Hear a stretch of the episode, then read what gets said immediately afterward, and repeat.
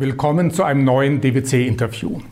Die Schlagzeilen und Kommentare nach dem zweiten erneuten Lockdown verheißen für, die, für viele Unternehmen nichts Gutes. Beispiele, die Geschäfte werden sterben wie die Fliegen. Die Folgen der Politik sind verheerend. Eine ganze Generation von Unternehmen wird durch die Corona-Pandemie grundlegend verändert und wer nicht pleite geht, hört einfach auf oder gibt auf.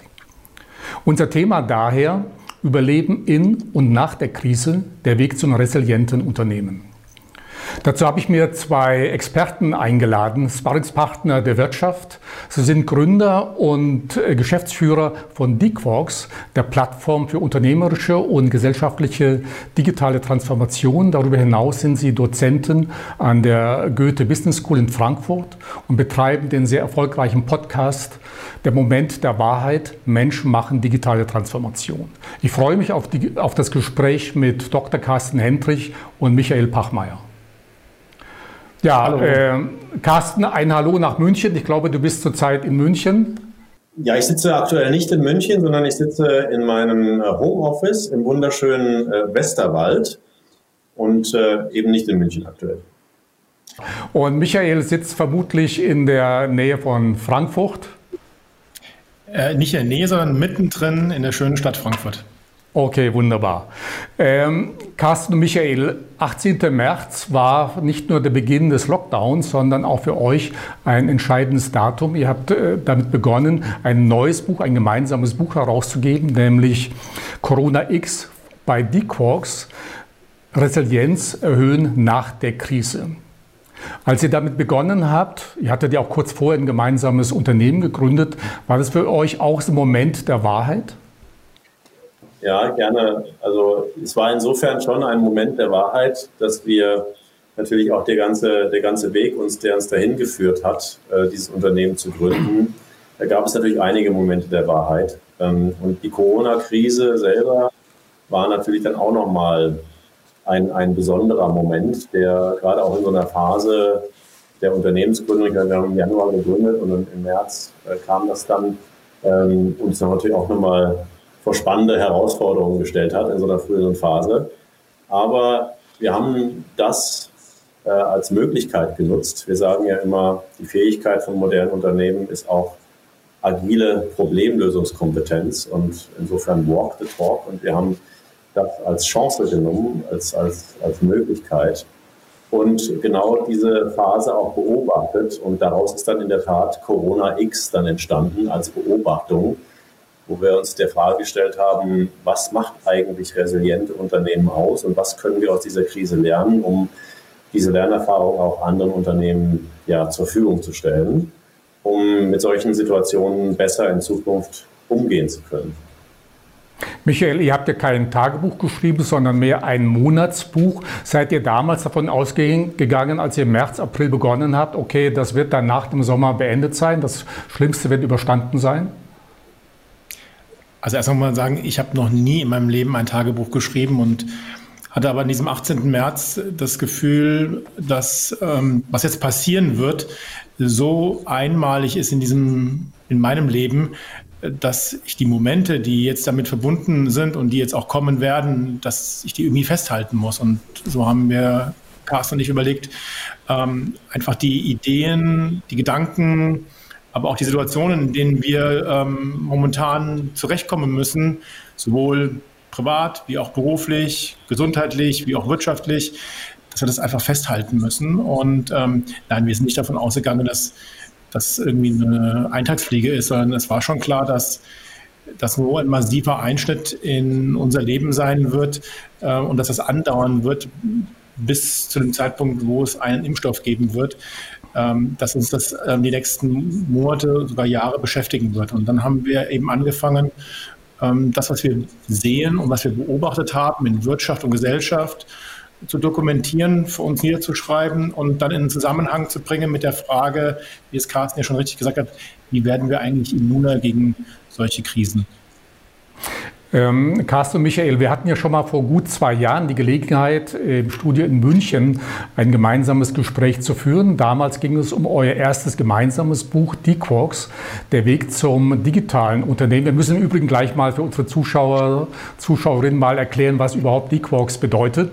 Aber ganz kurz nochmal zu diesem ersten Interview, Die Quarks, der Weg zum digitalen Unternehmen. Mittlerweile ja ein Bestseller, läuft sehr erfolgreich und manche sagen, es sei im Grunde ja das Werk schlechthin oder das kompetentste Werk zu diesem Thema.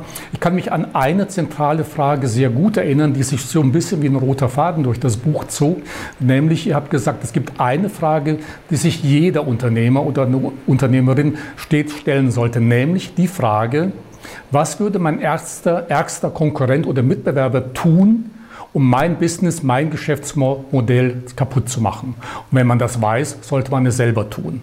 Hat sich diese Fragestellung jetzt ein bisschen verändert? Geht es jetzt mehr in Richtung Resilienz, Widerstandsfähigkeit oder ergänzen sich diese beiden Fragen dann? Es geht ja, ich glaube, um vier große Themen momentan. Das eine ist die zentrale Frage, mit welchen Geschäftsmodellen bin ich in dieser digitalen Welt, in der Plattformökonomie genauso erfolgreich wie in der Vergangenheit? Die zweite Frage ist, äh, wie schaffe ich es, äh, ein Unternehmen aufzubauen, zu wirtschaften und das in Einklang zu bringen mit sozialen Standards und mit den planetaren Grenzen, die uns dieser Planet ähm, auferlegt? Das dritte ist, wie du es angesprochen hast, Rudolf, ähm, die Frage der Resilienz, der Widerstandsfähigkeit gegen ungeplante, nicht-lineare Ereignisse, wie zum Beispiel so eine Krise oder ähm, neue Technologien oder auch neue Konkurrenten in meinem Marktsegment. Und das vierte ist die Haltung. Mit welcher Haltung betreibe ich oder unternehme ich etwas? Betreibe ich Wirtschaft? Betreibe ich ein Unternehmen? Und ähm, diese vier Dinge, zu kombinieren und daraus eine Agenda für sich zu schreiben, eine Agenda 2040. Ähm, das ist das, die Aufgabe für jeden Unternehmer, für jede Unternehmerin. Ich noch ganz kurz, warum 2040? Das ist für uns so ein wichtiges Datum, weil ähm, wenn man die CO2-Mengen ansieht, die wir noch in die Atmosphäre pusten dürfen, damit ähm, wir gleichzeitig aber das 2 respektive das 1,5 Grad Ziel erreichen, haben wir ungefähr noch ähm, 20 Jahre Zeit, wenn wir parallel unsere Wirtschaft ähm, auf eine klimaneutrale Wirtschaft umstellen. Das heißt, wir müssen in den Unternehmen heute damit anfangen, uns diese Agenda 2040 aufzuschreiben und danach auch zu leben und zu arbeiten. Äh, Carsten, wenn du vielleicht, wir hatten jetzt schon ein paar Mal D-Quarks genannt. Äh, was bedeutet das eigentlich? Wofür steht das? Ja, D-Quarks in Analogie für uns äh, als Fans der Teilchenphysik, wenn man so will, ähm, sind die Elementarteilchen oder die elementaren Bausteine eines digitalen Unternehmens. Wir haben uns seinerzeit die Frage gestellt, was macht eigentlich ein digital fittes Unternehmen aus? Also welche Fähigkeiten braucht ein, ein Unternehmen, was im digitalen Zeitalter erfolgreich sind? Und wir haben dabei eben zentrale elementare Bausteine identifiziert, die diese Unternehmen haben, Fähigkeiten, die diese Unternehmen haben. Und in Analogie sozusagen an unsere äh, Teilchenphysik, die wir, Michael und ich, äh, mögen, weil wir das Faszinierendes finden, haben wir die D-Quarks, also digitale Quarks genannt, die Elementarteilchen von digitalen Unternehmen, die grundlegenden Fähigkeiten, die ein Unternehmen beschaffen, organisieren, entwickeln muss, um im digitalen Zeitalter fit zu sein. Ja, jetzt in eurem neuen E-Book ähm, Corona X geht es ja auch genau um diese Dinge, nämlich Fähigkeiten, Kompetenzen, Strategien, wie man die Krise überstehen kann, vor allen Dingen auch danach erfolgreich weitermachen kann. Ihr nennt dabei fünf Resilienzprinzipien, vier Kompetenzfelder und ein Zukunftsfeld. Wir werden vielleicht nicht äh, ein Zukunftsbild, wir werden vielleicht nicht alle Bereiche ausführlich besprechen können. Vielleicht einfach mal der Reihe nach. Zunächst erscheint mir mal das Zukunftsbild das Allerwichtigste zu sein. Denn wenn ich kein Bild von der Zukunft habe, nutzen mir meine ganzen Fähigkeiten oder Strategien relativ wenig. Und ich hatte neulich erst mal ein Gespräch mit Professor Arnold Weismann. Da ging es um die Kraft von Metanoia oder um es mit äh, Albert Einstein zu formulieren. Kein Problem kann aus demselben Bewusstsein heraus gelöst werden, das es geschaffen hat. Wir brauchen also eine neue, eine andere Art von Denken. Wie wichtig ist das? Und äh, ja, wie kann man das irgendwo implementieren in den Unternehmen? Also ein Bild von Zukunft ist unablässlich, weil wenn ich Veränderungen betreibe, dann muss ich ja wissen, warum ich mich verändern muss oder möchte, warum ich Kompetenzen aufbauen, Strukturen verändern oder Prozesse anpassen soll. Und eine Veränderung ähm, gibt auch Orientierung. Ähm, gerade in solchen krisenhaften Situationen, in denen wir momentan uns befinden, wo viele Menschen ganz selbstverständlich auch unsicher sind, was wird denn werden, ähm, braucht es Orientierung. Und wenn ich die nicht habe in Form einer, einer Zukunftsvorstellung, ähm, dann wird es ganz schwierig, sowohl die Leute mitzunehmen, die Veränderung mitzumachen, ähm, als auch ähm, die Orientierung ähm, zu geben, wenn das nicht da ist, ähm, wer soll mir dann folgen? Und deswegen ist es für uns ein ganz wichtiger allererster Baustein. Und ähm, der geht damit einher, dass ich zum einen natürlich mir mal Gedanken mache, in welchem Kontext bin ich eigentlich? Also mal reflektieren ähm, und auch zurückblicken, ähm, woher kommen wir, was haben wir eigentlich getan und in, welcher, in welchem Umfeld agieren wir heute? Und ähm, dann brauche ich sowas auch wie eine Stimulanz von außen. Ich brauche halt äh, Impulse, die mich ähm, dazu bewegen, darüber nachzudenken, wie eine Zukunft aussehen kann. Und ähm, ich brauche da Menschen, ähm, die mir dabei auch helfen. Das geht nicht nur alleine aus meinem System heraus. Aus dem eigenen System, Unternehmen heraus, sich zu verändern, ist verdammt schwer und ähm, hat man ehrlicherweise auch sehr selten gesehen. Ähm, das heißt, das können vielleicht Unternehmen machen, die es gelernt und geübt sind, sich ständig neu zu erfinden. Ja, das mag es geben. Es gibt auch einige Tech-Konzerne, ähm, die das ähm, gut machen. Aber in der Regel sind wir es nicht gewohnt, uns in einer Situation, wo wir etabliert am Markt agieren, uns die Frage zu stellen, dass wir uns neu erfinden müssen. Also brauchen wir eine, Stimulanz von außen und wir müssen auch wissen, dass es ein Prozess ist, der auch nicht alleine geht. Das ist nicht ein Ding, was man nur mit den eigenen Management-Kolleginnen und Kollegen macht. Da braucht man die Intelligenz sowohl in der eigenen Belegschaft als auch in seinem eigenen Netzwerk, um diese Bilder zu entwickeln.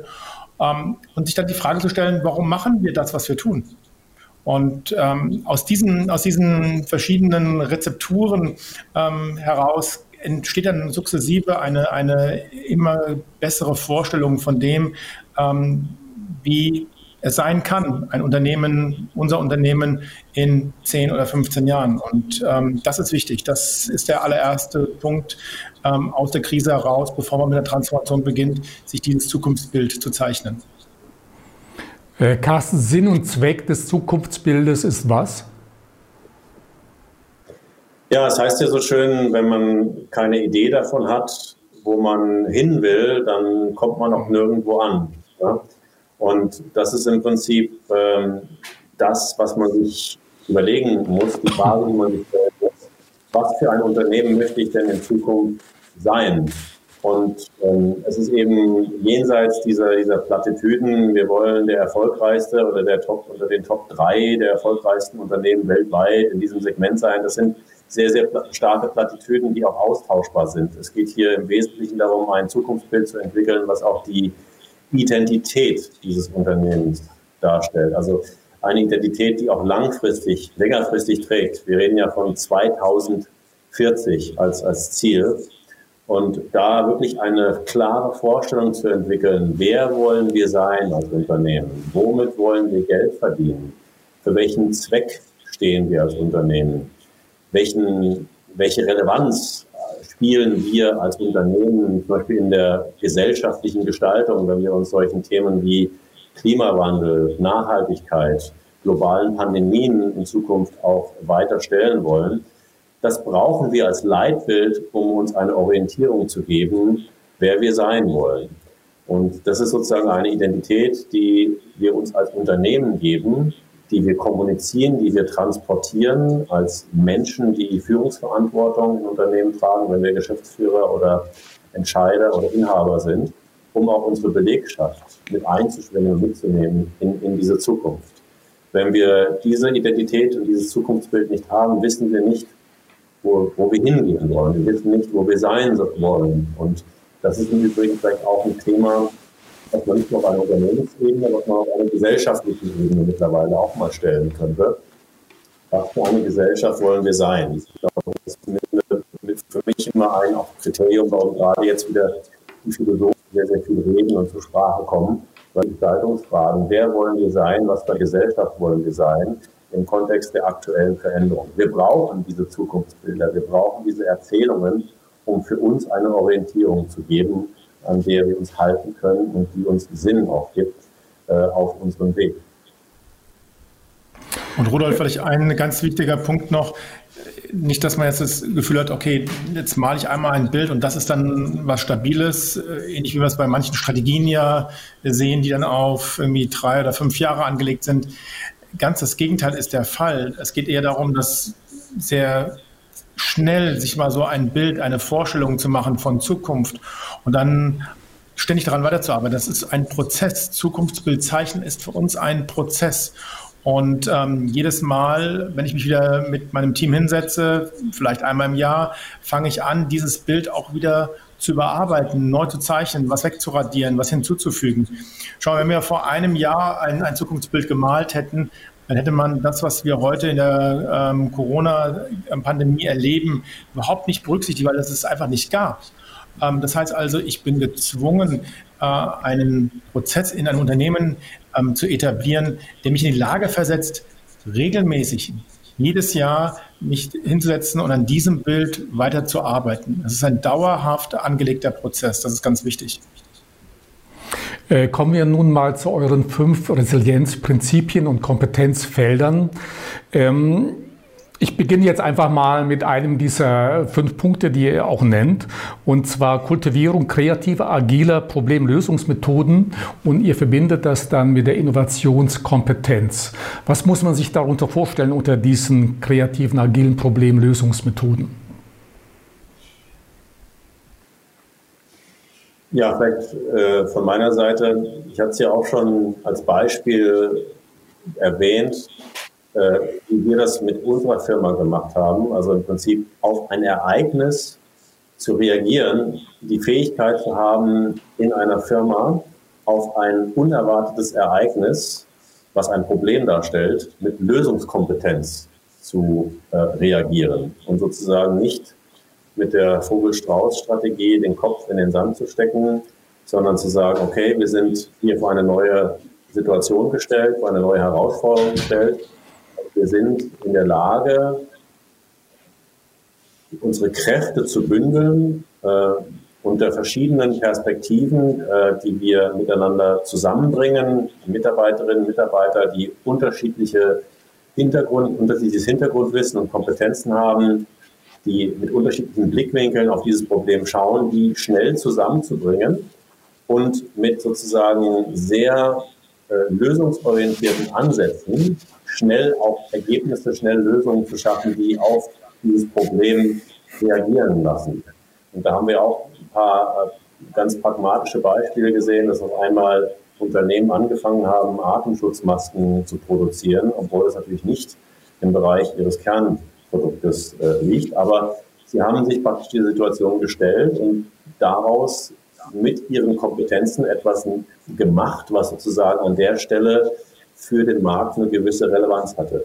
Das heißt, ähm, diese Situation als Chancen zu begreifen und diese Probleme auch als Möglichkeit zu begreifen, neue Arten der Wertschöpfung anzubieten und die zu übersetzen in Marktpotenziale, das verstehen wir unter Lösungskompetenz und oder agiler Lösungskompetenz. Und das ist auch eine, ja, eine methodische, ein methodischer Skill, der organisiert werden muss. Und Unternehmen, die das gut können, äh, die sind eben sehr, sehr schnell in der Lage, diese Probleme auch in Lösungen zu übersetzen, weil sie diese Kompetenzen auch intern sehr, sehr gut äh, organisieren. Das ist der wesentliche, das ist der wesentliche Faktor. Und wir sehen ja auch, dass viele Unternehmen gerade auch im digitalen Umfeld, wenn wir mal die großen Player nehmen, wie zum Beispiel Amazon, die auch sehr, sehr schnell in der Lage waren zu reagieren auf diese ähm, Situation und äh, für sich natürlich auch äh, Möglichkeiten äh, gesehen haben, hier neue Lösungen,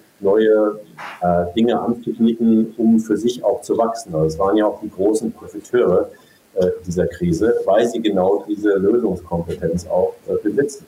Äh, Michael, aber wie erlangt man denn dann diese Innovationskompetenz überhaupt? Gerade für kleine Unternehmen ist es ja nicht mal äh, ganz so einfach, von jetzt auf gleich sich ein neues Geschäftsmodell zu überlegen oder das bestehende deutlich zu verbessern. Naja, erstmal geht es darum, die Strukturen und die Kompetenzen aufzubauen. Und ähm, das ist gar nicht so kompliziert, weil ähm, die Innovationsprinzipien, die folgen nach bestimmten Mustern. Also ich brauche bestimmte Menschen mit bestimmten Fähigkeiten im gestalterischen Bereich, in der, ähm, in der Kenntnis, wie äh, Kunden interagieren mit meinem Produkt, mit meiner Dienstleistung, mit meinem Unternehmen. Ähm, ich brauche Menschen, die ähm, experimentierfreudig sind, die auch mal Dinge ausprobieren, die Sachen bauen ähm, und sie verproben mit den Nutzern, denen man ein Produkt oder ein, ein Service anbieten möchte. Äh, ich brauche eine gewisse Art von Kultur, die halt eben äh, ja, dieses Experimentierfreudige, dieses Ausprobieren ähm, stimuliert, ähm, die versucht Dinge Ideen, die es gibt, ähm, weiterzuentwickeln und sie nicht mit Ja, aber, das haben wir immer schon anders gemacht, ähm, abblockt. Ähm, ich brauche äh, Räume ähm, und auch Tools, die mir helfen, ähm, innovativer zu sein. Ähm, also die Art und Weise, wie man Innovation betreibt, das unterscheidet sich in einem Großkonzern und in einem Technologiekonzern wie Google und in einem mittelständischen Unternehmen ehrlicherweise überhaupt nicht voneinander. Ja, und wenn man auf diese Muster der Veränderung sich konzentriert, dann kriegt man auch sehr schnell die Strukturen und Kompetenzen in einem Unternehmen aufgebaut. Und dann ist man auch in der Lage anzufangen, ähm, systematisch nach ähm, neuen Geschäftsmodellen oder nach neuen Servicemodellen, nach neuen Produktideen ähm, zu suchen und anzufangen, auch die verschiedensten Dinge parallel zu entwickeln, weil keiner von uns kann die, die Zukunft vorhersagen. Ich weiß ja am Ende nicht genau, welches von diesen Ideen dann wirklich am Markt erfolgreich ist, wo die Nutzer ähm, die größte Akzeptanz ähm, ausstrahlen und zeigen. Also muss ich noch in der Lage sein, verschiedenste Ideen, unterschiedlichste ähm, Produkte und Dienstleistungen ähm, auf den Markt zu werfen und einfach mal zu schauen, was kommt am besten an und in, in diese Haltung reinzukommen, das ähm, ist etwas von der Frage, wie gehe ich denn damit um, ähm, Neues zu gestalten und zu erschaffen und es einfach mal auszuprobieren und gucken, ob es funktioniert. Äh, Carsten, Google, ihr nennt Google als Beispiel auch in eurem Buch, hat den Leistungsindikator 10x definiert. Äh, das heißt also, eine Innovation sollte den aktuellen Zustand nicht nur um 10 oder 20 Prozent verbessern, sondern gleich um den Faktor 10. Ähm, kann man dann überhaupt noch mit einer kleinen Innovation, die nur so ein bisschen schrittweise vorgeht, konkurrenzfähig, wettbewerbsfähig bleiben am Markt? Also natürlich kann man auch mit inkrementeller äh, Innovation ähm, wettbewerbsfähig bleiben. Es kommt eben darauf an, sozusagen, in, welchem, in welcher Situation ich bin. Dieses 10x-Thema ist natürlich äh, ein ganz wichtiger, äh, ein, ein wichtiger Orientierungsgeber, um wirklich auch disruptiv zu denken. Ja, also inkrementelle, die sagen ja auch, ähm, was wichtig ist, ist natürlich schon die Geschäftsmodelle, die momentan etabliert sind, auch zu skalieren und auch äh, zu Effizienz optimieren. Das heißt, dort auch mit stützenden Technologien, mit stützender Technologieinnovation des aktuellen Marktes, des aktuellen Geschäftsmodells zu arbeiten. Und dort gibt es auch viele moderne Technologien, die Effizienzoptimierungen ermöglichen. Denken wir nur mal so an Robotic Process Automation oder äh, Analytics, Predictive Analytics in der Fertigung, diese ganzen Themen. Äh, Logistikoptimierung auch über IoT. Das heißt, es sind schon Dinge, die im Bereich der Operational Excellence liegen, aber eher inkrementelle Verbesserungen äh, bedingen.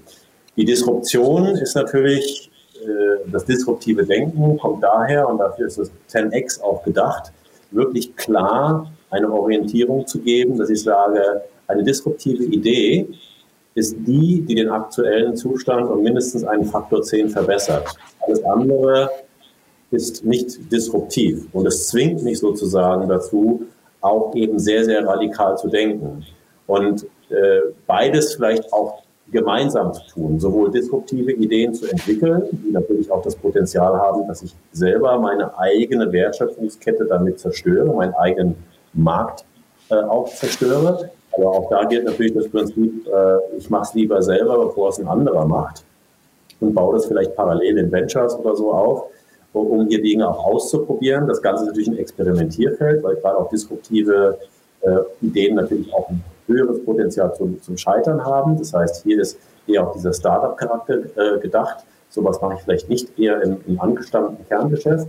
Da arbeite ich mit inkrementellen äh, Innovationen. Das heißt, beides muss man äh, eigentlich heute parallel machen. Das ist auch das, was wir in, diesem, in dieser Lazy Aid, in diesem Resilienzloop sehen, dass wir beide Dinge tun müssen, dass wir aber auch unterschiedliche Führungskompetenzen brauchen. Den transaktionalen Führungsstil eher im Bereich der Skalierung und Optimierung, auch der individuellen Innovation und vielleicht eher die transformationale Führung, die über Vision, über auch Disruption geht im Bereich wirklich der, ja, der, der radikalen Innovation, die auch dann disruptiver wird. Man braucht sozusagen beides, aber auch hier, wie gesagt, gilt, lieber selber machen, bevor es der Konkurrent macht oder eben die nächste Pandemie, die auch disruptiv wirken kann und damit mein Geschäftsmodell angreift. Vielleicht eine kleine Anekdote, ich erinnere mich an, einen, an eine Situation, da waren wir bei einem äh, Getränkehersteller und haben auch genau so eine Situation diskutiert. Das war vor Corona, einige Wochen vor Corona. Und wir haben äh, diesen Resilienz-Loop, der auch bei uns im Buch dargestellt ist, äh, dargestellt und haben den diskutiert und haben die gefragt, wo seht ihr euch denn heute, wo euer Geschäftsmodell steht? Und da war einheitliches, äh, einheitlicher Konsens sozusagen. Und er sagt, ja klar, wir sind hier in der Skalierung, wir optimieren, unser Geschäft läuft wunderbar. Und dann waren wir zwei, drei Wochen später und dann kam Corona und das Kerngeschäft ist im Wesentlichen eingebrochen durch die Schließung von Restaurants und, und äh, öffentlichen Veranstaltungen. Und auf einmal war die Situation eine, eine ganz andere und der Paradigmenwechsel war auf einmal da. Ne?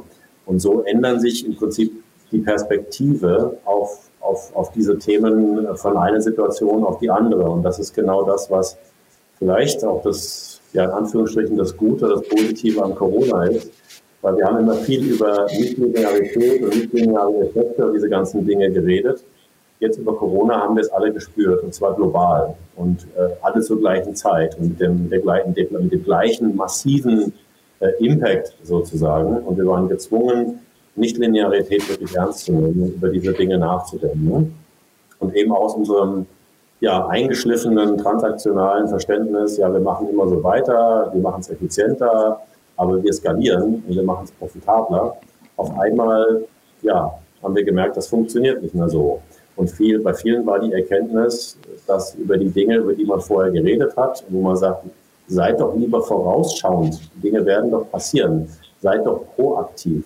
Ihr seht doch, wie es die schlauen Unternehmen machen. Die bereiten sich doch auch vor, die arbeiten an diesen Dingen. Also seid proaktiv. Und viele, die es ja leider dann nicht gemacht haben, haben es dann gespürt und durch die Erkenntnis mit Corona auch den Effekt äh, von Nichtlinearität wirklich gespürt und ja, jetzt haben wir verstanden, wie dieser Getränkeproduzent, ja, wir hätten mal früher darüber nachdenken sollen, wie wir uns aufstellen, um zum Beispiel mit solchen Situationen besser zurechtzukommen.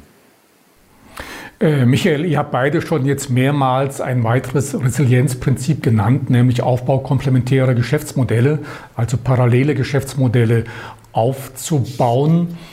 Ähm, aber wenn ich jetzt an die KMUs denke, an den Mittelstand, jetzt in der Krise, ist da wirklich Zeit, parallele Geschäftsmodelle aufzubauen. Wie funktioniert das eigentlich? Das Gleiche trifft ja auch für den Faktor Innovation oder diesen Leistungsindikator 10x zu. Das hört sich zwar alles sehr toll an, Google kann das machen, aber wenn es jetzt ums Überleben geht, ich muss schon überlegen, schaffe ich den nächsten Tag noch, kann ich mir dann wirklich die Zeit nehmen, zum einen eben die große Innovation und dann eben auch den Aufbau komplementärer Geschäftsmodelle.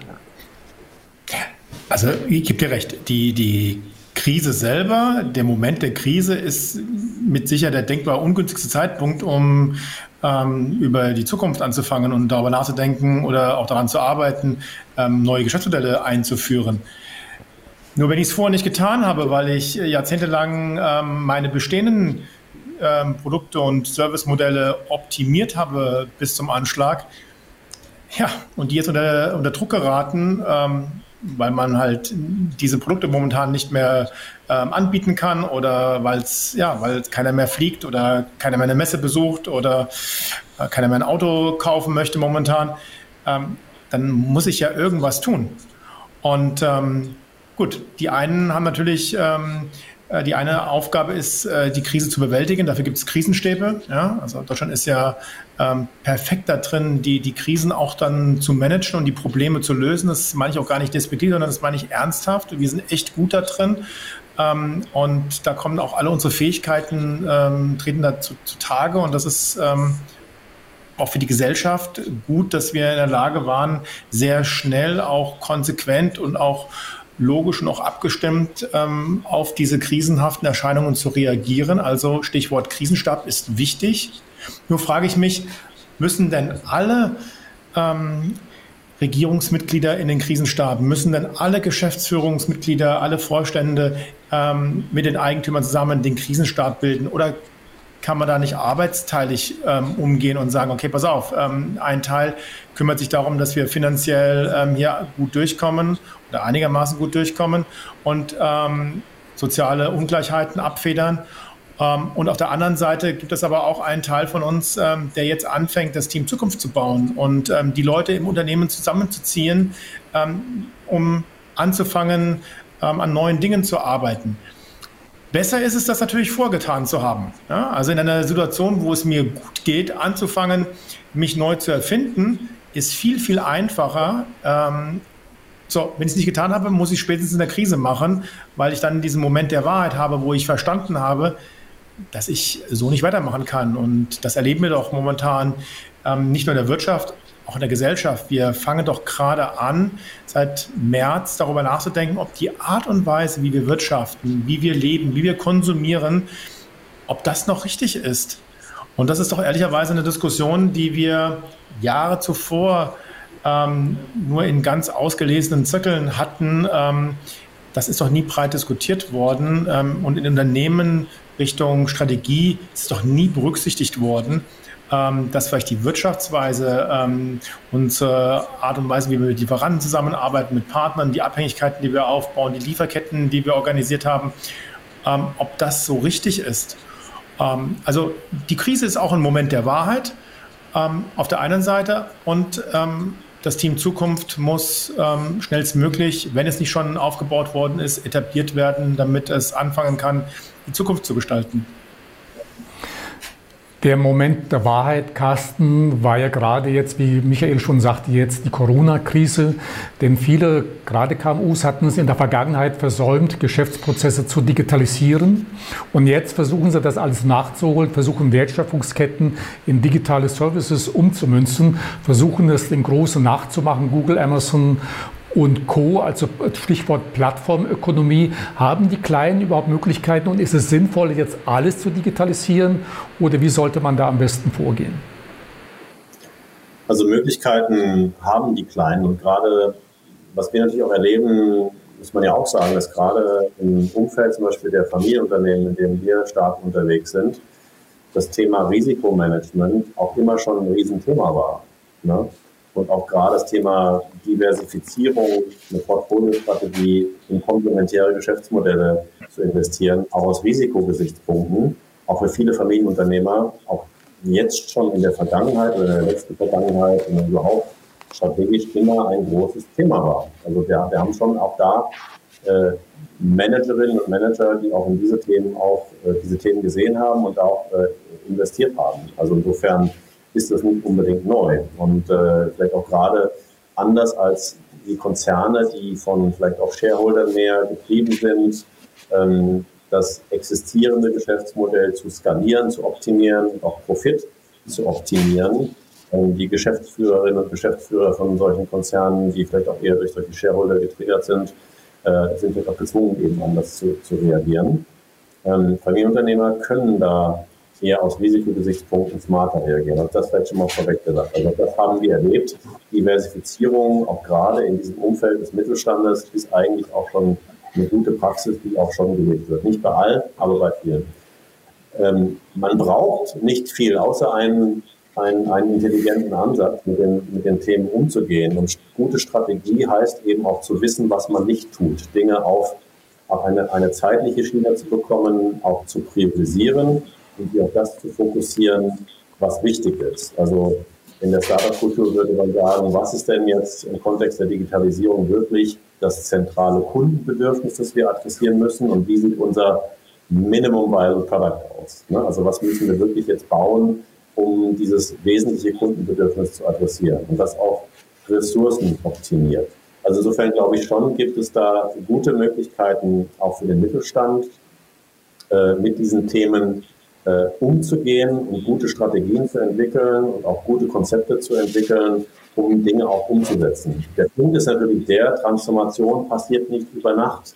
Und wenn ich mit dem Rücken an der Wand stehe äh, und gezwungen bin zu reagieren und dann zu glauben, ich kann in drei Tagen äh, mich sozusagen so transformieren, dass ich jetzt auf einmal äh, ganz tolle digitale Geschäftsmodelle im Markt bringe, auch das ist natürlich eine Illusion. Transformation dauert Zeit. Und äh, die Illusion, deswegen reden wir ja so stark über Zukunftsbilder und sagen, wir brauchen dieses langfristige Denken und die Orientierung, weil die Transformation eben auch Zeit braucht. Und das ist bei kleinen Mittelständlern so, äh, das ist aber auch bei großen so. Und auch bei denen, die es gut machen, ist es so. Und vielleicht um da hier auch nochmal ein Beispiel zu bringen. Wir hatten vor einiger Zeit mal ein Gespräch in Seattle mit einem der äh, Chefarchitekten von, auch von Amazon, und haben äh, da diskutiert darüber, wie Amazon im Prinzip genau Zukunftsbilder und Strategien umsetzt und wie sie das anders machen. Und die Antwort war auch ganz einfach. Da sagte der Amazon zum Beispiel, hat sich entschieden, als sie sechs Jahre alt waren, äh, eine neue, eine neue Zukunftsstrategie, ein neues Zukunftsbild zu formulieren. Und die Transformation, auch gerade die technologische Transformation in dieses Zukunftsbild, hat neun Jahre gedauert. Also Amazon hat einen Blick nach vorne gewagt, der, als sie sechs Jahre alt waren, ne, eine Transformation ausgelöst hat, die neun Jahre gedauert hat. Das bedeutet langfristiges Denken, das bedeutet Denken in die Zukunft, das bedeutet Zukunftsbilder entwickeln, sich an Zukunftsbildern orientieren, dass solche Dinge dann mal eben mit dem Rücken an der Wand in drei Tagen gelöst werden. Von dieser Illusion muss man sich verabschieden spätestens jetzt mit der Erkenntnis durch Corona, und das ist eigentlich der, hoffentlich der wesentliche, äh, die wesentliche Message, die jetzt rüberkommt, ist es wichtig anzufangen, spätestens jetzt anzufangen, diese Zukunftsbilder zu entwickeln und auch zu akzeptieren, dass diese Transformationen, die wir jetzt reingehen müssen, neue Formen auch des Wirtschaftens, neue Formen der Wertschöpfung, neue Formen der Unternehmens-DNA, die resilienter sind, aufzubauen, wenn wir es nicht schon gemacht haben und dass diese Prozesse uns Jahre dauern werden, dass diese Prozesse uns auch Jahre kosten werden. Ähm, das ist die Realität, der wir uns stellen müssen. Äh, Michael, gerade jetzt, viele KMUs investieren in neue IT-Systeme, um eben dann äh, Geschäftsprozesse zu digitalisieren. Ist das schon eine Garantie dafür, dass man auch innovativer wird oder wirklich zukunftsfähiger? Und vor allen Dingen eben IT-Systeme äh, groß investiert wird, implementiert werden und so weiter? Also erstmal, wenn es darum geht, ein IT-System einzuführen, um ähm, bestimmte Prozesse zu optimieren, dann ist das vielleicht eine Prozessinnovation, aber es ähm, hilft dir nicht dabei, zukunftsfähiger zu werden. Das muss man ganz klar sagen. Und das ist ja auch die, die große Erkenntnis und auch vielleicht auch die große Ohnmacht, weil ja in den letzten Jahren ähm, viel, viel Geld in den Aufbau von Technologiestrukturen und Infrastrukturen und IT-Systemen investiert worden ist. Zu Recht, weil da gab es einen großen Nachholbedarf in Unternehmen und ähm, die gibt es immer noch und da investiert man auch rein, das sieht man auch in den ganzen Projektplänen. Nur, was nützt es mir, ein tolles ähm, CRM-System zu haben, ein, ein tolles ähm, ähm, Produktinformationssystem zu haben, ähm, alles miteinander vernetzt zu haben, wenn ich eigentlich nicht genau weiß, ähm, was ähm, die Produkte und Dienstleistungen sind, ähm, mit denen ich auch morgen in einer Generation, in zehn Jahren, in fünf Jahren ähm, auch noch ein erfolgreiches ähm, Business betreiben kann. Und ähm, deswegen finde ich es immer so erstaunlich, dass man immer hintenrum anfängt. Wahrscheinlich liegt es daran, dass es einfach leichter ist. Ja? Es ist halt leichter für uns in der Komfortzone zu agieren, uns mit den Prozessen und mit den Systemen, mit denen wir uns gut auskennen, die, die wir auch gelernt haben, die uns auch geprägt haben, ähm, dass wir an denen als erstes rumdoktoren. Ja, da guck doch mal, die meisten Menschen regen sich in Unternehmen über Prozesse und über mangelnde IT-Systeme auf. Ja, das ist das der Alltag in, in, in vielen Diskussionen in der Kaffeeküche, in der Kantine oder auf den Fluren, das ist das, ich nenne das Komfortzone. Es ist viel einfacher, sich um diese Probleme zu kümmern, als mal darüber nachzudenken, wie schaffe ich es eigentlich, ähm, in anderen Wertschöpfungsketten auch ähm, Produkte zu entwickeln, basierend auf meinen Kernkompetenzen. Ähm, oder wie schaffe ich es denn, nachhaltige Produkte zu erzeugen, ähm, die auch ökologischen und sozialen Standards gerecht werden? Oder ähm, wie schaffe ich es denn, Lieferketten auch lokal redundant aufzubauen, um so ein bisschen die Unabhängigkeit zu bekommen und nicht so sehr abhängig zu sein von einer Lieferkette, die nach Südostasien geht.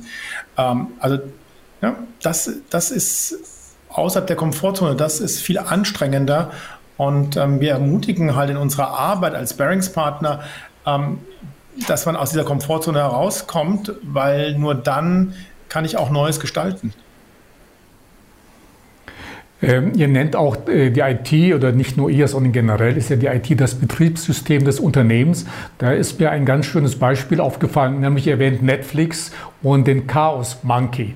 Ist das äh, eigentlich übertragbar auch für kleinere Unternehmen oder muss man da einfach gewisse Ressourcen haben, um sowas wirklich umsetzen zu können? Carsten, vielleicht erklärst du eigentlich, was hinter diesem Chaos Monkey steht und wie man das umsetzen könnte. Genau, also das ist im Prinzip ähm, die Idee, wenn ich ein stabiles System schaffen möchte, ein resilientes System, also ein stabiles äh, technisches System.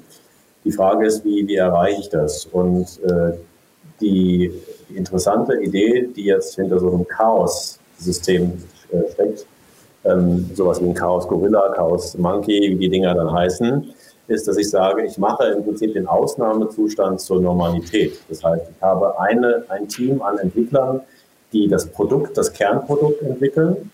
Und ich habe ein anderes Team, was in Konkurrenz mit diesem Entwicklerteam steht, was nichts anderes zu tun hat. Also die primäre Aufgabe dieses zweiten Teams ist, das Produktivsystem zu hacken, kaputt zu machen. Das heißt, ich habe hier wirklich eine Situation, in der diese beiden Teams miteinander konkurrieren. Das eine Team versucht, ein Produkt zu entwickeln, was stabil ist. Das andere Team versucht, dieses Produkt systematisch kaputt zu machen, sodass sich das Produktentwicklungsteam natürlich immer neue Strategien entwickeln lassen muss, um auf die Angriffe zu reagieren, äh, das Ding zu stabilisieren. Das macht im Endeffekt das Produkt natürlich sehr, sehr resilient, also sehr, sehr fehlertolerant. Und das ist dann auch das, was wir typischerweise erleben, auch an der Servicequalität, das ist jetzt Netflix genannt, ähm, warum die Qualität von solchen Streaming-Diensten einfach dann auch mittlerweile sehr, sehr, sehr hoch ist. Ne? Also den Ausnahmezustand einer, einer, eines, eines Angriffes, der eigentlich wirklich ein Ausnahmezustand sein sollte, zum Normalzustand zu machen und das wirklich als Konzept systematisch in meine Produktentwicklung einfließen zu lassen. Ist auch so ein ähm, schönes Beispiel, aus der, aus der Komfortzone rauszukommen, gell? weil ich ständig sozusagen angetriggert werde, ähm, ja, ähm, das Bestehende nicht zu optimieren, sondern zu verbessern. Ja, und das ist auch ein schönes Beispiel, dieser Chaos Monkey, ähm, wie ich es schaffe, eine Stimulanz zu erzeugen ähm, in dem System Unternehmen, in dem System IT, äh, um aus der Komfortzone rauszukommen, um sehr schnell auch diese Angriffe abzuwehren und damit auch Kreativität freizusetzen, um das Problem zu lösen. Ich habe mir noch zwei weitere Kompetenzen hier notiert die Netzwerkkompetenz und Kulturkompetenz. Bleiben wir mal bei der Netzwerkkompetenz, also Partnerökosysteme aufzubauen. Äh, warum ist das sinnvoll, gerade auch für kleinere? Naja, es ist eine Frage von, muss ich alle Fähigkeiten alle Kompetenzen, die ich brauche, um äh, in dem digitalen Zeitalter erfolgreich wirtschaftlich tätig zu sein, muss ich die alle selber aufbauen oder kann das nicht auch ähm, andere tun? Partner, ähm, Lieferanten, Dienstleister. Ähm, das muss ich mir überlegen. Und ähm, wenn ich mir das überlege, muss ich halt eins vermeiden. Ich muss an, vermeiden, dass ich Abhängigkeiten zu einzelnen Lieferanten, einzelnen Technologieanbietern oder Beratungsfirmen aufbaue. Und das ist das, was wir momentan beobachten. weil ähm, im Sinne der Optimierung in den letzten Jahren, Jahrzehnten gesagt worden ist, ähm, konzentriere dich auf ein oder zwei Technologieanbieter, konzentriere dich auf deinen ähm, bevorzugten Partner, der dich berät oder ähm, der dir ähm, Sachen zuliefert, ähm, Vorleistungen bringt, erbringt und so weiter und so fort. Dadurch sind Abhängigkeiten entstanden. Das heißt, wenn wir davon sprechen, von Netzwerkkompetenz, dann meinen wir, dass ein Wertschöpfungsnetzwerk um das Unternehmen herum aufgebaut werden muss, mit Partnerinnen, mit denen man A auf Augenhöhe arbeitet, ja, die man, von denen man sowohl Leistungen bezieht, denen man aber auch vielleicht Leistungen erbringt und wo man gemeinsam auch Neues entwickelt, neue Produkte, neue Dienstleistungen zum Beispiel. Und ähm, wo man versucht ähm, herauszufinden, okay, ähm, was ist denn meine Kernkompetenzen? Diese Kernkompetenzen muss ich im Unternehmen aufbauen. Ähm, wenn ich heutzutage ähm, ähm, sehr nah an meine Endkunden, an meine Nutzer herankommen möchte und ein digitales Marketing betreiben möchte, dann ist das eine Kernkompetenz zukünftig, über digitale Marketingkanäle, Kommunikationskanäle mit meinen Nutzerinnen zu interagieren, zu kommunizieren, ihnen Informationen zu geben. Das kann ich nicht dauerhaft an irgendwelche Agenturen outsourcen. Ja? Ähm, dann bin ich von deren Leistungsfähigkeit ähm, und Einstellungspolitik abhängig. Das geht nicht. Aber andere Themen kann, können sehr wohl outgesourced werden und da geht es darum, halt eben ein System aufzubauen, ein Netzwerk aufzubauen und das mit möglichst vielen unterschiedlichen Partnern, sodass ich auch je nach Situation mal den einen oder mal den anderen ähm, auswählen kann und nicht auf einen angewiesen bin ähm, und von dem abhängig bin. Wir haben in der Vergangenheit sehr viele Abhängigkeiten zu großen IT-Firmen, zu manchen Beratungsfirmen und auch zu vielen Zulieferern und Lieferanten ähm, ähm, geschlossen und das fällt uns dann in so einer Krise auf die Füße, wenn der eine oder andere dann in der Wertschöpfungskette irgendwann mal ausfällt. Eine Ergänzung vielleicht noch dazu, weil Michael seine Ausführungen sehr, sehr stark auf die Partnerschaften äh, bezogen hat. Das Thema Netzwerkkompetenz bezieht sich natürlich auf die internen Strukturen. Wir haben ja immer noch momentan äh, eher sehr, sehr stark hierarchisch geprägte Strukturen und die Idee der Netzwerkkompetenz ist eben auch, das sind ja auch Themen, die man mittlerweile auch wissenschaftlich gezeigt hat, ähm, netzwerkartige äh, Organisationsstrukturen auch intern zu schaffen. Das heißt, äh, Unternehmensformen zu schaffen, die eher Kompetenzen des Unternehmens miteinander vernetzt, so dass Mitarbeiterinnen und Mitarbeiter eher gewissen Kompetenzbereichen zuzuordnen sind, die miteinander kollaborieren und man sich löst sozusagen von statischen Hierarchien oder von, von Silos und Zuständigkeiten, sondern eher das Unternehmen selber auch intern als ein Netzwerk von Kompetenzen versteht, das sehr, sehr flexibel ist, was ähm, auch die Interaktion und Kollaboration der einzelnen Kompetenzbereiche untereinander angeht. Das macht das Ganze auch eben adaptiver, äh, nicht so starr, äh, löst auch ein Bewusstsein bei den Mitarbeiterinnen und Mitarbeitern aus, dass sie sozusagen eher sich zu bestimmten Kompetenzbereichen als zu Organisationseinheiten zuständig fühlen, ein stärkeres Gemeinsamkeitsgefühl und auch diese Idee, gemeinsam Probleme zu lösen und Kompetenzbereiche zu bündeln.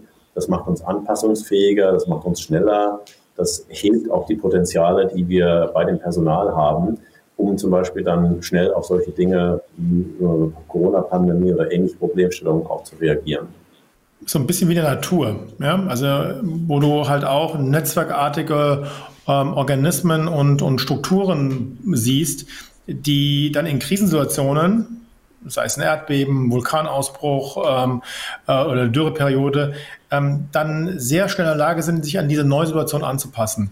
Und das geht halt eben nicht, wenn ich ähm, starre, undynamische Strukturen habe. Ähm, unsere Linienorganisationen sind starr und undynamisch, wenn sie über drei, vier, sieben Hierarchieebenen verfügen und ähm, erstmal alle durchlaufen werden müssen, bevor man eine Entscheidung trifft.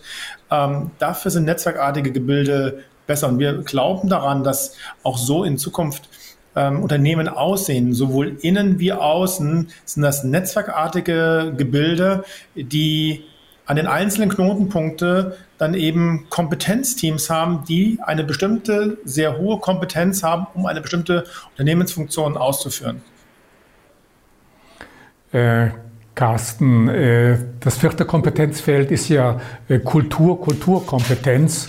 Äh, ist das nicht eher ein Punkt, der ja vor oder nach einer Krise angegangen werden soll? Kann man in der Krise sich eigentlich um Kulturkompetenz kümmern? Ja, ich glaube, Kultur ist das, ähm, die Werte, nach denen man ja auch lebt, ist ein, ein wichtiger Aspekt. Und ich glaube, was wir ja so ein bisschen erlebt haben durch Kultur, äh, durch Corona, Entschuldigung, äh, ist, dass wir vielleicht auch nochmal unsere Werte äh, in Frage stellen mussten. Also für viele Unternehmen war ja zum Beispiel das Thema virtuelle mobile Arbeit, Homeoffice und diese ganzen Themen war ja ein No-Go, ähm, weil vielleicht auch dahinter ein, ein Menschenbild steckt, ähm, wo man sagt, ich traue meinen Mitarbeiterinnen und Mitarbeitern eben nicht zu, wenn sie zu Hause arbeiten, dass sie auch vernünftig und konzentriert arbeiten, dass sie so produktiv sind, wie wenn sie eben bei uns im Büro sind. Ich glaube, diese äh, Vorurteile haben sich durch Corona auch sehr, sehr stark äh, aufgelöst und haben im Prinzip solche, ich sag mal, verkrusteten und inhärenten Bilder und auch Wertvorstellungen und auch Menschenbilder äh, ein Stück weit in Frage gestellt, weil in der Situation von Corona man einfach gezwungen war, um überhaupt arbeitsfähig zu sein, in diese mobilen Arbeitsformen hineinzugehen und einfach mal experiment, experimentell auch zu erfahren, äh, was, da, was da passiert. Das heißt, ähm, Kultur entsteht auch immer in einem gewissen Kontext und dieser Kontext kann auch durch externe Faktoren bestimmt werden und auf einmal entwickelt sich durch die äußeren Zwänge eine neue Form der Kultur und man merkt durch die Veränderung von Haltung, von Wertvorstellungen in so einem experimentellen Kontext, bin ich auf einmal arbeitsfähiger. Was wäre denn gewesen, wenn wir krampfhaft an, unserer, an unseren Wertvorstellungen und Arbeitskulturen festgehalten hätten, wenn wir gesagt haben, nein, kategorisch schließen wir Homeoffice aus, weil wir glauben nicht, dass Menschen produktiv sein können in mobiler Arbeit. Das hätte uns ja als Unternehmen äh, vor unlösbare Herausforderungen gestellt in, in, in Corona. Oder wenn wir gesagt haben, wir glauben kategorisch daran, dass wir ein persönliches Treffen und der Flug zu einem persönlichen Meeting, dass wir das machen müssen. Wir können es einfach nicht. Das heißt, wir sind durch externe Umstände gezwungen, auch diese Werte zu hinterfragen und mal zu reflektieren und innezuhalten. Also insofern glaube ich, dass man Kultur auch schaffen kann, auch das proaktiv Kultur schaffen kann, indem man Kontexte schafft, die nach anderen Wertvorstellungen funktionieren. Also wir haben das erlebt, wenn wir gerade über Innovation reden, wie sich die Haltung von Menschen und die Arbeitsbeziehungen, die Arbeitskultur verändert, wenn man eine Umgebung schafft, in der andere Regeln gelten. Also zum Beispiel im Rahmen eines Inkubators, wo man sagt, wir laufen außerhalb der klassischen Unternehmensprozesse. Wir schaffen auch einen Rahmen, ein Regelwerk außerhalb einer klassischen Bestrafungskultur, wo wir experimentieren können. Und wir bewegen uns jetzt in diesem Kontext. Und das wird moderiert, zum Beispiel durch uns. Und auf einmal verändert sich Haltung. Einmal verändern sich Wertvorstellungen, weil natürlich auch diese Wertvorstellungen teilweise durch den äußeren Kontext einer eingeschliffenen Unternehmensstruktur auch geprägt sind. Also insofern glaube ich, auch durch, dass wir durch solche Experimentierräume und durch die Veränderung von Rahmenbedingungen auch neue Kulturformen schaffen können. Und oft, das erlebe ich zumindest, ähm, sind diese Arbeitskulturen, über die wir jetzt reden, Agilität, mehr Selbstorganisation, mehr Selbstverantwortung, gerade wenn wir im Innovationskontext reden und auch mit, mit äh, sag mal, Menschen das machen, Mitarbeiterinnen und Mitarbeiter machen, die auch ein relativ hohes Bildungsniveau haben, die das ja auch gewohnt sind, eigenständig zu arbeiten, die gehen oft auf in solchen neuen Situationen. Und denen fällt es sehr, sehr leicht, sich in so eine neue Kultur hineinzuentwickeln, weil es vielleicht ihren natürlichen Wertvorstellungen sogar sehr, sehr viel mehr entspricht als diese sehr, sehr hierarchiegeprägte Command-Control-Welt der, der klassischen tradierten Unternehmen. Also ich glaube, Kultur kann man schaffen, indem man Menschen auch die Möglichkeit gibt, durch die Schaffung von solchen Schutzräumen ähm, zu experimentieren und neue Formen der Zusammenarbeit auszuprobieren und dann einfach zu erleben, was das mit uns macht. Also Kulturarbeit ist auch ein ständiger Prozess, so sehe ich das. Und man hat immer die Gelegenheit. Und Corona hat uns gezeigt, dass wir hier Dinge auch sehr, sehr schnell verändern können, wenn wir es müssen. Äh, Michael, apropos Corona, alle hoffen jetzt auf einen Impfstoff, sind ja schon mehrere in der Zulassungsphase. Und wenn man das jetzt mal auf Unternehmen ummünzt, was ist denn der beste Impfstoff für Unternehmen in der Krise? Also ein sehr guter Impfstoff ist ähm, zu lernen, Bildung. Das sind, glaube ich, die zwei Tabletten, die ähm, die ganz wichtig sind, in unserem Medizinkoffer dabei zu haben und sie auch jeden Tag einzunehmen. Wir müssen in der Lage sein, systematisch äh, aus den Erfahrungen, die wir gemacht haben, äh, zu lernen. Ähm, wir nennen das Retrospektive. Ähm, und jeder kann sich ja selber mal fragen, wann er oder sie beim letzten Projekt, was Ende gegangen ist, sich mal drei, vier Stunden hingesetzt hat und mal überlegt hat, ähm, was ist denn gut gelaufen, was ist schlecht gelaufen, was sollten wir sein lassen, was müssen wir mal ausprobieren beim nächsten Mal.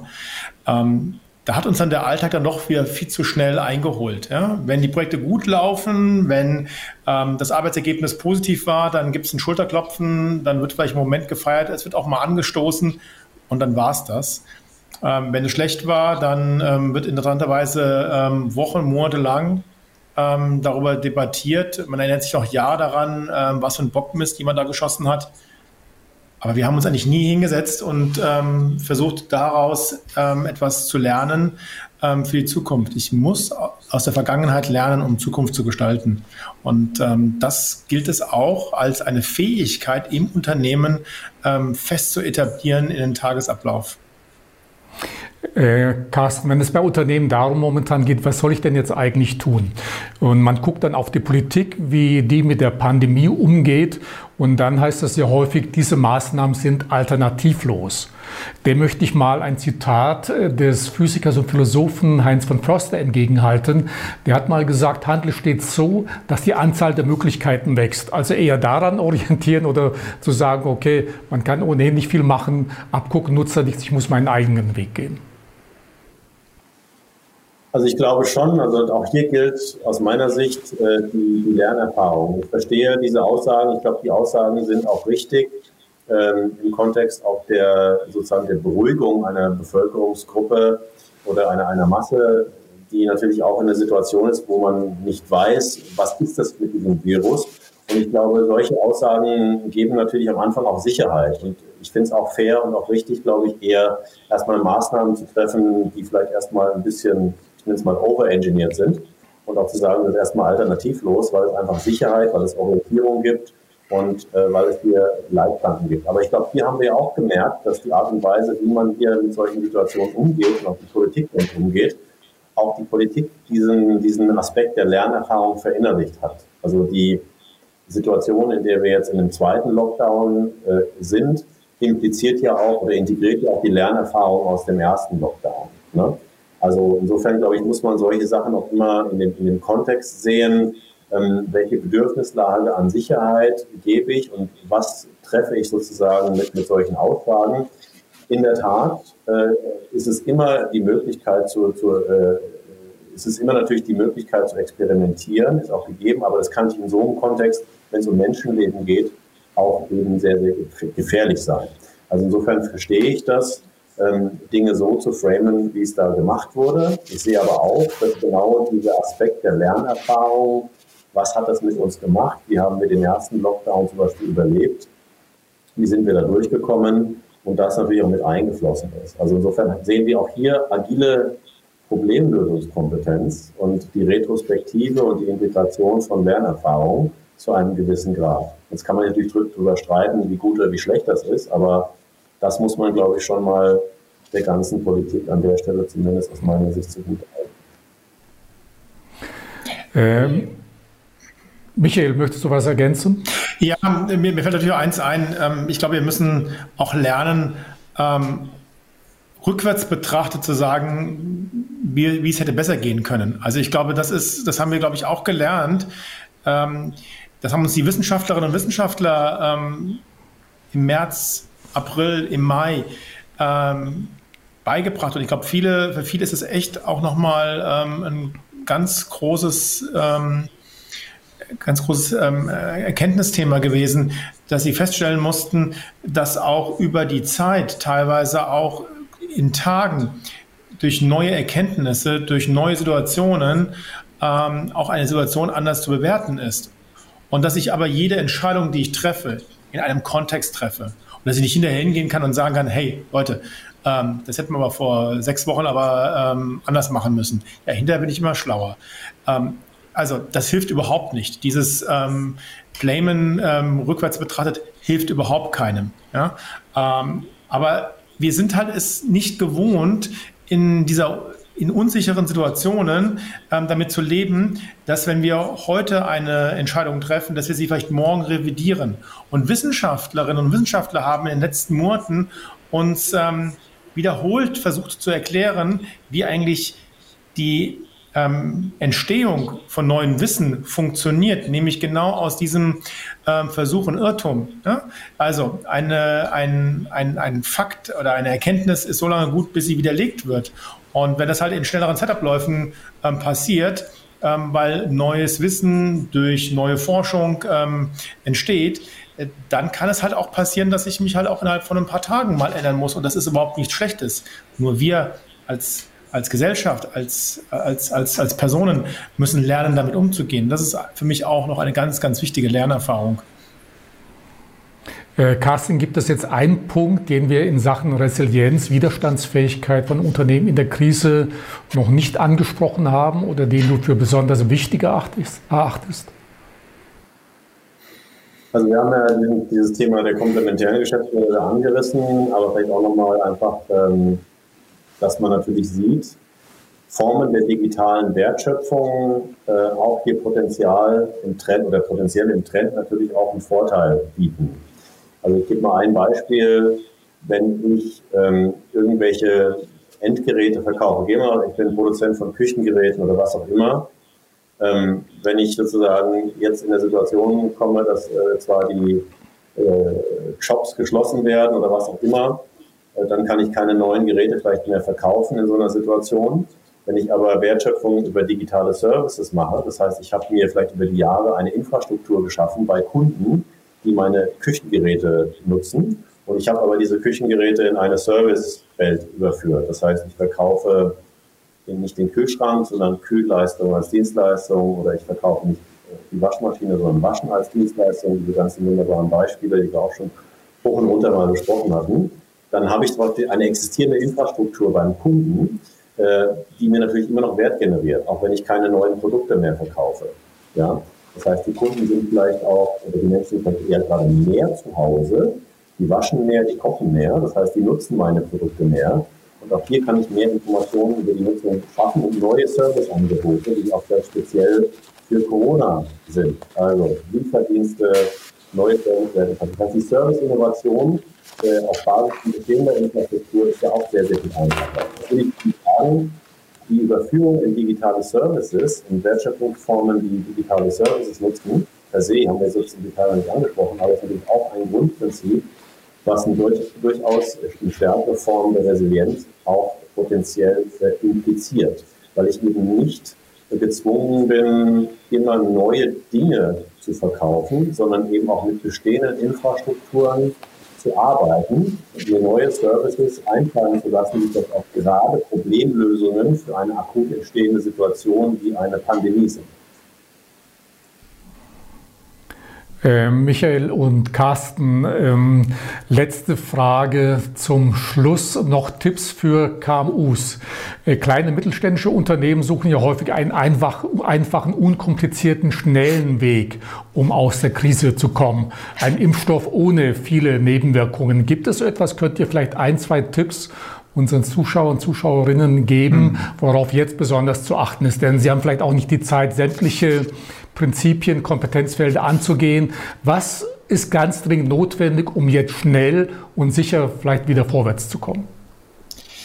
Ja, ich glaube, das ist ein, du sprichst einen ganz wichtigen Punkt an, weil natürlich gerade in dem deutschen Mittelstand erleben wir tagtäglich ein ganz hohes Maß an Aktionismus. Ähm, und ähm, vielleicht müssen wir mal ähm, dazu übergehen, für einen Moment mal innezuhalten, ganz bewusst innezuhalten, sich Denkzeit zu nehmen, ähm, um Dinge zu verstehen, die um einen herum passieren, damit man dann auch anfangen kann, umzudenken und aus der eigenen Komfortzone herauszukommen, um neue ähm, Ideen auch realisieren zu können. Wenn ich aber keine Zeit habe zum Denken und zum Verstehen, ähm, dann laufe ich wie in so einem Hamsterrad ähm, immer im Kreis und ähm, komme irgendwie nicht voran.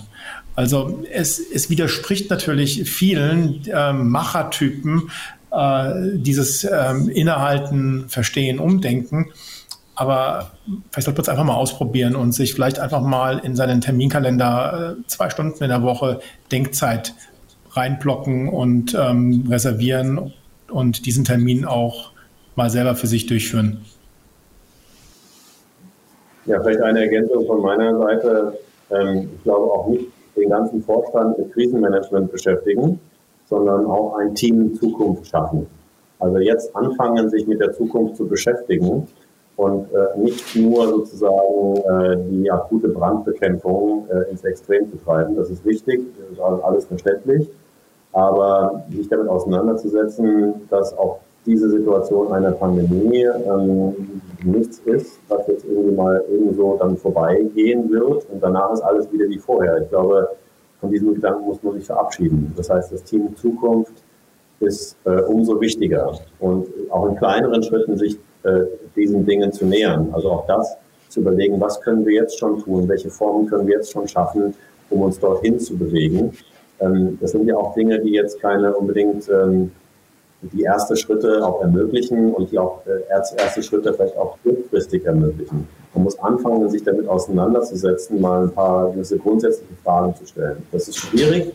Das ist also ein bisschen unsere Daseinsberechtigung, auch als Sparringspartner, da mit den Menschen äh, zu arbeiten und auch da Anleitungen zu geben, wie man möglichst schnell dort Fortschritte macht. Aber die, die Message ist, nicht weiter ausharren, sondern jetzt anfangen, über Zukunft nachzudenken und zu akzeptieren, dass sozusagen die alte Welt, alles wird wieder wie vorher und wir machen alle so weiter wie bisher und unser Geschäftsmodell wird schon wieder skalieren. Ich glaube, davon kann man uns verabschieden. Also da brauchen wir nur mal in auch große Konzerne wie Fluggesellschaften zu gucken, wenn eine Technologie die ein Videokonferenzsystem, eine Firma, die ein Videokonferenzsystem auf den Markt gebracht hat, was äh, äh, relativ neu ist. Ähm, kann es, glaube ich, auch mal nennen. Zoom, viele nutzen das. Wenn so ein System innerhalb weniger Monate auf einmal mehr wert ist als die vier oder fünf, glaube ich, größten Fluggesellschaften der Welt, dann ist das etwas, was einem zu denken geben muss. Zukunft ist wichtig und muss jetzt angefangen werden. Und das wäre meine Message. Okay, wunderbar. Herzlichen Dank, Carsten. Auch ein Danke an dich, Michael. Ich denke, unsere Zuschauer oder Zuhörer konnten heute eine ganze Menge mitnehmen, wie sie ihr Unternehmen fit machen können für die Krise, um auch dann nach der Krise gut äh, dazustehen. Alles auch nochmal natürlich nachzulesen im E-Book von äh, Michael Pachmeier und Dr. Carsten Hendrich, äh, nämlich Corona X, Resilienz in und nach der Krise. Herzlichen Dank und ja, euch beiden auch nochmal alles Gute. Kommt weiterhin gut durch die Krise. Viel Erfolg bei eurem Buch und bei vielen Beratungsgesprächen mit den KMUs. Und Ihnen, liebe Zuschauer, wünsche ich Ihnen auch alles Gute, viel Erfolg und bis zum nächsten Mal. Dankeschön.